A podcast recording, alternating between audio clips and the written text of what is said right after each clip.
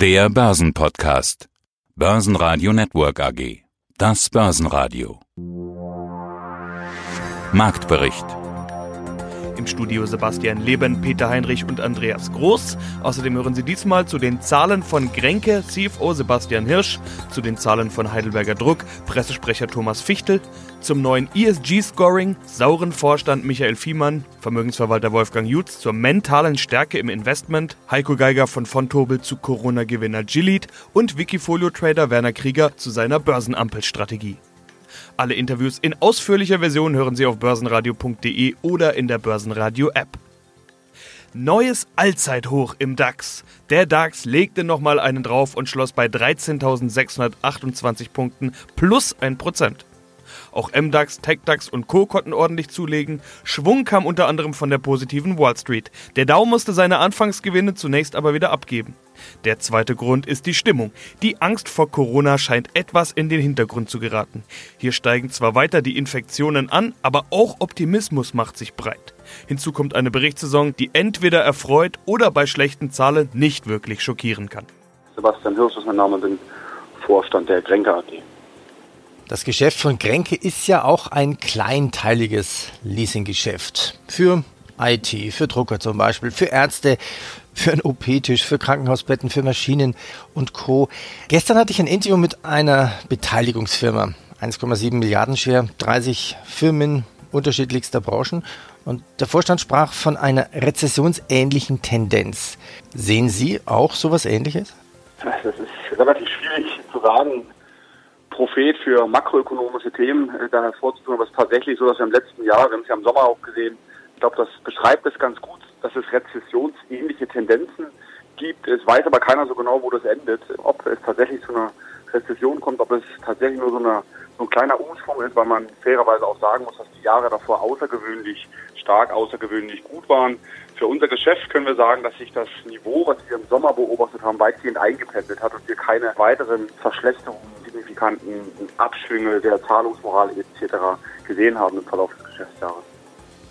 Ja, man weiß nie, wo das endet, das stimmt natürlich. Machen wir mal Gedankenspiele. Wie reagieren Firmen in einer rezessionsähnlichen Tendenz? Wir wissen ja, Grenke ist eigentlich der Gewinner aus einer möglichen Krise, denn mit Leasing kann eine Firma liquiditätsschonend arbeiten.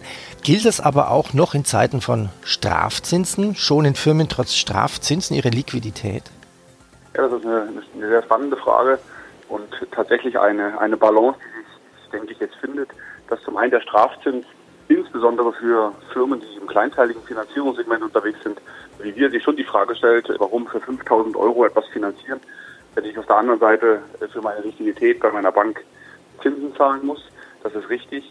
Auf der anderen Seite ist es tatsächlich so, dass eine der Lehren aus der letzten Finanzkrise für KMUs äh, nicht nur in Deutschland, eigentlich in ganz Europa war, auf die eigene Liquidität zu achten, Banklinien zu schonen, um eben auch in einer dann nicht mehr rezessiven Tendenz, sondern vielleicht auch in einer Krise, krisenähnlichen Situation handlungsfähig zu bleiben, sodass sich diese Themen beide gegenseitig aus unserer Sicht etwas aufheben. Aber es ist richtig, die Liquidität der Firmen ist eigentlich heute einer unserer größten Wettbewerber. Mein Name ist Thomas Fichtel, ich bin Pressesprecher der Heidelberger Druckmaschine. Ihre neun Monatszahlen, über die wir sprechen wollen, die haben Sie vorläufig ja schon im Januar veröffentlicht. Heute wurden sie bestätigt.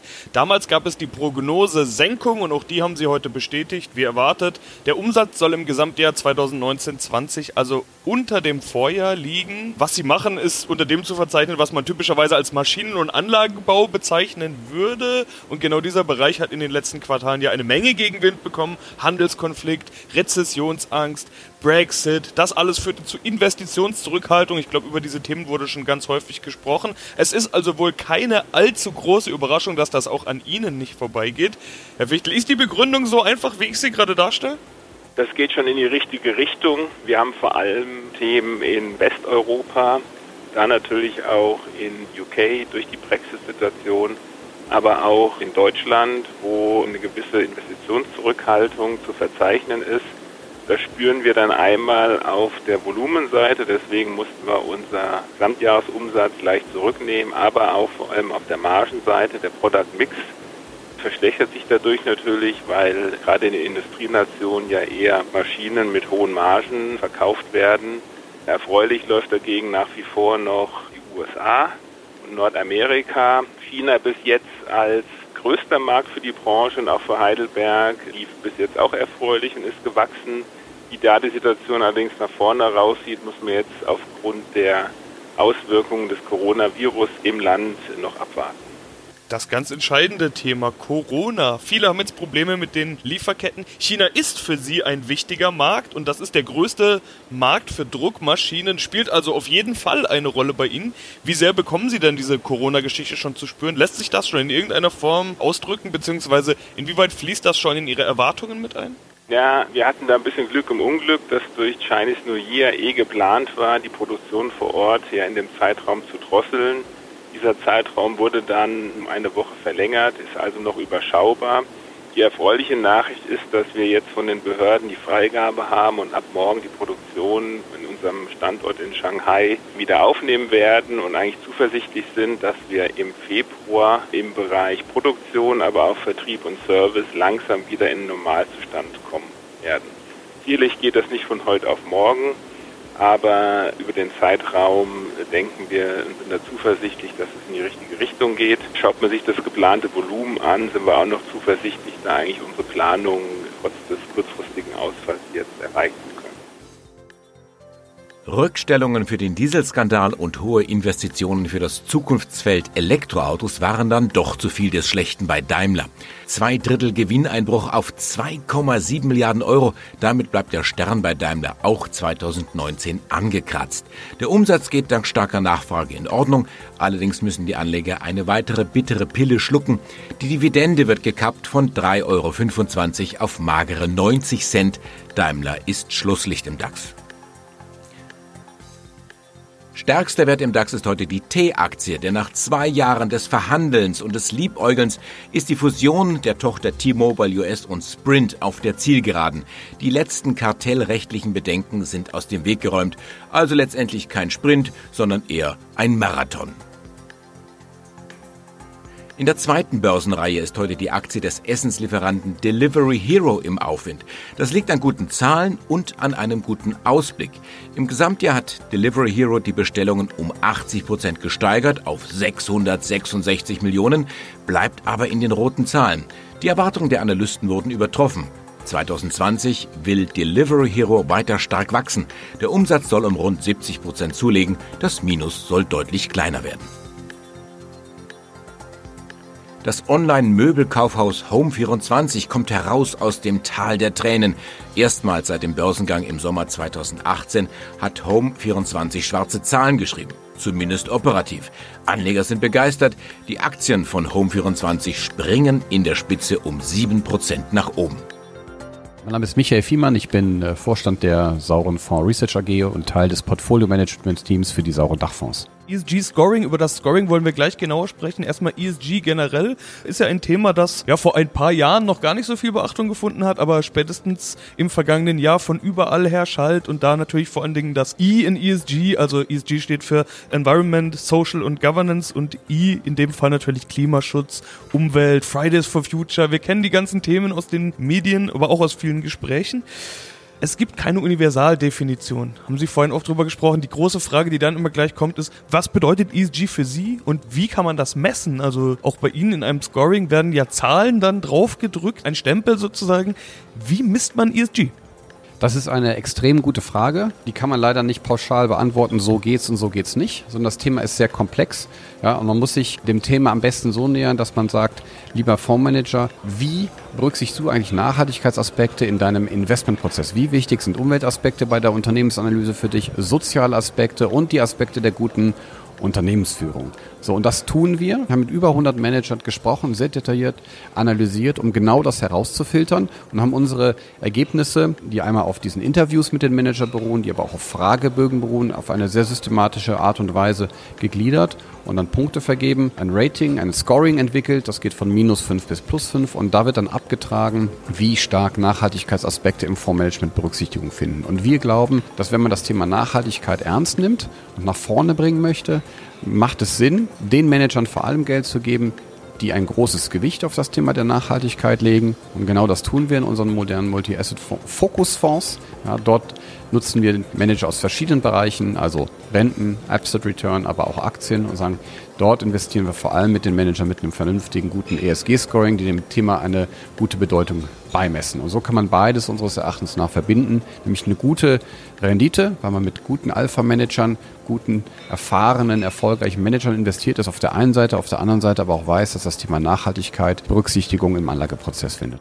Ja, mein Name ist Heiko Geiger. Leite bei von Tobel den Vertrieb, Retail-Vertrieb für Zertifikate. Ein Thema hat die Börsen und vor allen Dingen auch Marktteilnehmer in den letzten Wochen ganz besonders in Aufruhr versetzt. Das Coronavirus. Da ging eine starke Verunsicherung um, wenn nicht sogar Angst. Panik wäre auf jeden Fall zu viel gesagt, aber in den Kursen hat man das schon gesehen, eine Zeit lang. Dann kamen auf einmal Gerüchte und Meldungen über ein Heilmittel und Impfstoffe. Vieles davon blieb Gerücht, aber eine Firma kann da offizielle Studien vorweisen und auch die Aktie hat bereits reagiert. Es ist ein Pharmaunternehmen und ich weiß gar nicht genau, wie man es ausspricht. Ich habe schon ganz viele unterschiedliche Varianten gehört. Gilead, Gilead, Gillette und Gilead. Herr Geiger, wie sagen denn Sie? Ich äh, halte es mit Gilead, denn so habe ich es auch schon bei unseren US-amerikanischen Freunden bei Bloomberg und bei CNBC gehört. Und ich denke, also die werden äh, wissen, wie man dieses amerikanische Unternehmen richtig ausspricht. Dann bleiben wir doch bei Gilead, sagen wir das auch. Gilead, dafür bekannt, mit komplizierten Erkrankungen umzugehen, vor allen Dingen HIV bzw. AIDS-Mittel haben die ja im Angebot, aber auch schon SARS und Ebola, da waren die mit dabei. Was kann denn Gilead bzw. wer ist Gilead? Ja, Gilead ist ein US-amerikanischer Biotech-Konzern, der sehr stark im Bereich der HIV-Forschung engagiert ist, aber auch im angrenzenden Hepatitis B-Bereich. Das ist das eine große Standbein. Und das andere große Standbein ist die Krebsforschung, wo man sehr stark sich in den Bereich der Onkologie hineinbewegt, um eben Medikamente für das Heilen von Krebs zu entdecken. Also da sind schon einige Themen dabei. Die Aktie, ich hatte schon gesagt, die ist angesprungen, nachdem dann diese Gerüchte um das Coronavirus-Mittel aufgekommen sind. Ist denn die große Chance bei Gilead jetzt dieses Corona-Thema oder sind die auch sonst gut aufgestellt? Ja, Gilead hat ein recht äh, junges Management bekommen, ehemaliger Kollege von Roche, also Roche als äh, auch die große Krebsmittel-Pharmakonzern hat rüber gewechselt zu Gilead und fokussiert natürlich auch aufgrund seiner Erfahrung sehr stark hier auf die, die Krebsmittelforschung. Was sicherlich Marktteilnehmer im Moment schätzen bei Gilead ist, dass die Aktie derzeit mit einem KGV von 13 doch als eher günstig zu bewerten ist und gleichzeitig aber ein sehr fokussiertes, gleichzeitig diversifiziertes Portfolio sowie Produktpipeline hat. Nichtsdestotrotz haben natürlich über allen Pharma- oder auch Biotech-Spezialisten die Gefahr des Druckes seitens der Generika-Unternehmen. Und äh, wenn man schaut, vergangene Infektionskrankheiten wie Ebola und SARS, dem Bereich ist Chili dann sehr stark gewesen, hat auch nach Wirkstoffen für die Behandlung dieser tödlichen Virenstämme getestet und jetzt hofft man so ein bisschen, dass aus diesem Umfeld heraus eben aufgrund dieser von Ihnen auch erwähnten Studie, die man in China durchgeführt hat, eben versucht, hier entsprechend auch Einsatzmöglichkeiten dieser Virenmedikamente im Bereich des Coronavirus-Stamms zu finden. Ich bin Wolfgang Jutz, unabhängiger Vermögensverwalter in Nürnberg. Fitness fürs Vermögen in sieben Schritten zum Anlageerfolg. Wir hatten uns ja schon unterhalten in verschiedenen Interviews. Zu Schritt 1 bis 4. 1. Entscheide dich, Investor zu werden. 2. Finde dein Warum. 3. Finde deinen Coach. Und heute 4. Los geht's, erstelle dein Portfolio. Und jetzt setzen wir noch eins drauf. 5. Entwickeln Sie mentale Stärke. Was meinen Sie mit mentale Stärke? Was ist denn mentale Stärke? Mentale Stärke meine ich vor allen Dingen die Überwindung von den eigenen Ängsten und Schwächen und Blickwinkeln und Überzeugungen, mit denen wir uns tagtäglich konfrontiert sind. Weil wir Menschen handeln nicht nach dem, was wir wirklich wollen, was wir anstreben, was wir an Zielen und Wünschen haben, sondern meistens oder häufig stelle ich fest, dass Menschen handeln nach dem, was sie am meisten fürchten und Ängste vermeiden wollen. Und das macht mich traurig. Auf der anderen Seite ist es eine große Herausforderung und ein Ansporn für mich, das zu korrigieren. Es geht darum, seine persönlichen Überzeugungen, seine Einstellungen und Denkprozesse so weit zu verändern, dass sie mit dem in Übereinstimmung sind, was man wirklich will im Leben. Hui, jetzt wird es psychologisch oder werden wir heute Psychologen oder wie nennen wir es, Motivatoren? Hätten Sie ein Beispiel für diese Angst? Warum haben viele Menschen diese Angst? Ich glaube, dass wir vor allen Dingen Verlustängste haben, die äh, daraus kommen, dass wir natürlich uns einen gewissen Status, ein, ein gewisses ja, etwas aufgebaut haben in unserem, in unserem Leben, sei es im privaten, sei es aber auch im Bereich, im, im beruflichen oder im Bereich der Geldanlage. Und das will man ja nicht aufs Spiel setzen. Und letzten Endes ist es so, ich glaube, das waren Kahnemann und Tversky, die, die herausgefunden haben im Bereich von Behavioral Finance, dass wir Verluste viel stärker empfinden als mögliche Gewinne. Und diese möglichen Verluste, die schmerzen. Und diese möglichen Verluste, die kann ich auch im privaten erleben. Und wenn ich daran denke oder darüber nachdenke, was das für Auswirkungen haben könnte, dann bin ich eben schnell dabei zu sagen, nee, ich möchte vor allen Dingen den Schmerz vermeiden und die möglichen positiven Dinge, die treten dann etwas in den Hintergrund. Mein Name ist Werner Krieger. Wir selber sind Vermögensverwalter und entwickeln regelbasierte Anlagestrategien haben unter anderem eine Momentum-Strategie bei Wikifolio Ende Dezember 2014 aufgelegt, die wir auch in der Vermögensverwaltung umsetzen. Und ich habe eigentlich keinen speziellen Tradername, sondern wirklich unter meinem normalen Namen Werner Krieger tauche ich dort auf. 20 Aktien sind dann immer dabei im Depot. Das ist immer so, die 20 trendstärksten ja. Aktien. Im letzten Interview hattest du mal erklärt, also wir haben uns schon ein paar Mal über deine Strategie unterhalten. Wer das nachhören will, der kann das auch gerne tun. Du hattest letztes Mal erklärt, dass ihr euer Universum ausgeweitet habt, also von HDAX hin auf den HDAX Plus, also auch den SDAX, die Small genau. Caps mit dazu genommen. Ich habe mal geschaut, wie sich das entwickelt hat und gesehen, rund die Hälfte kommt inzwischen aus dem SDAX. Äh, sind ja. die Chancen in der zweiten bzw. dritten Reihe momentan besser, beziehungsweise das Momentum dort besser? Äh, das ist in der Tat so. Also das Momentum ist im Augenblick beim SDAX besser.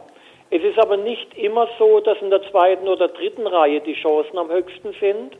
Also wenn man sich zum Beispiel den Small Cap Effekt in Deutschland anschaut, seit 20 Jahren, ist er zwar etwas ausgeprägt, aber nicht immer stringent, genauso wie Momentum nicht immer überlegen ist.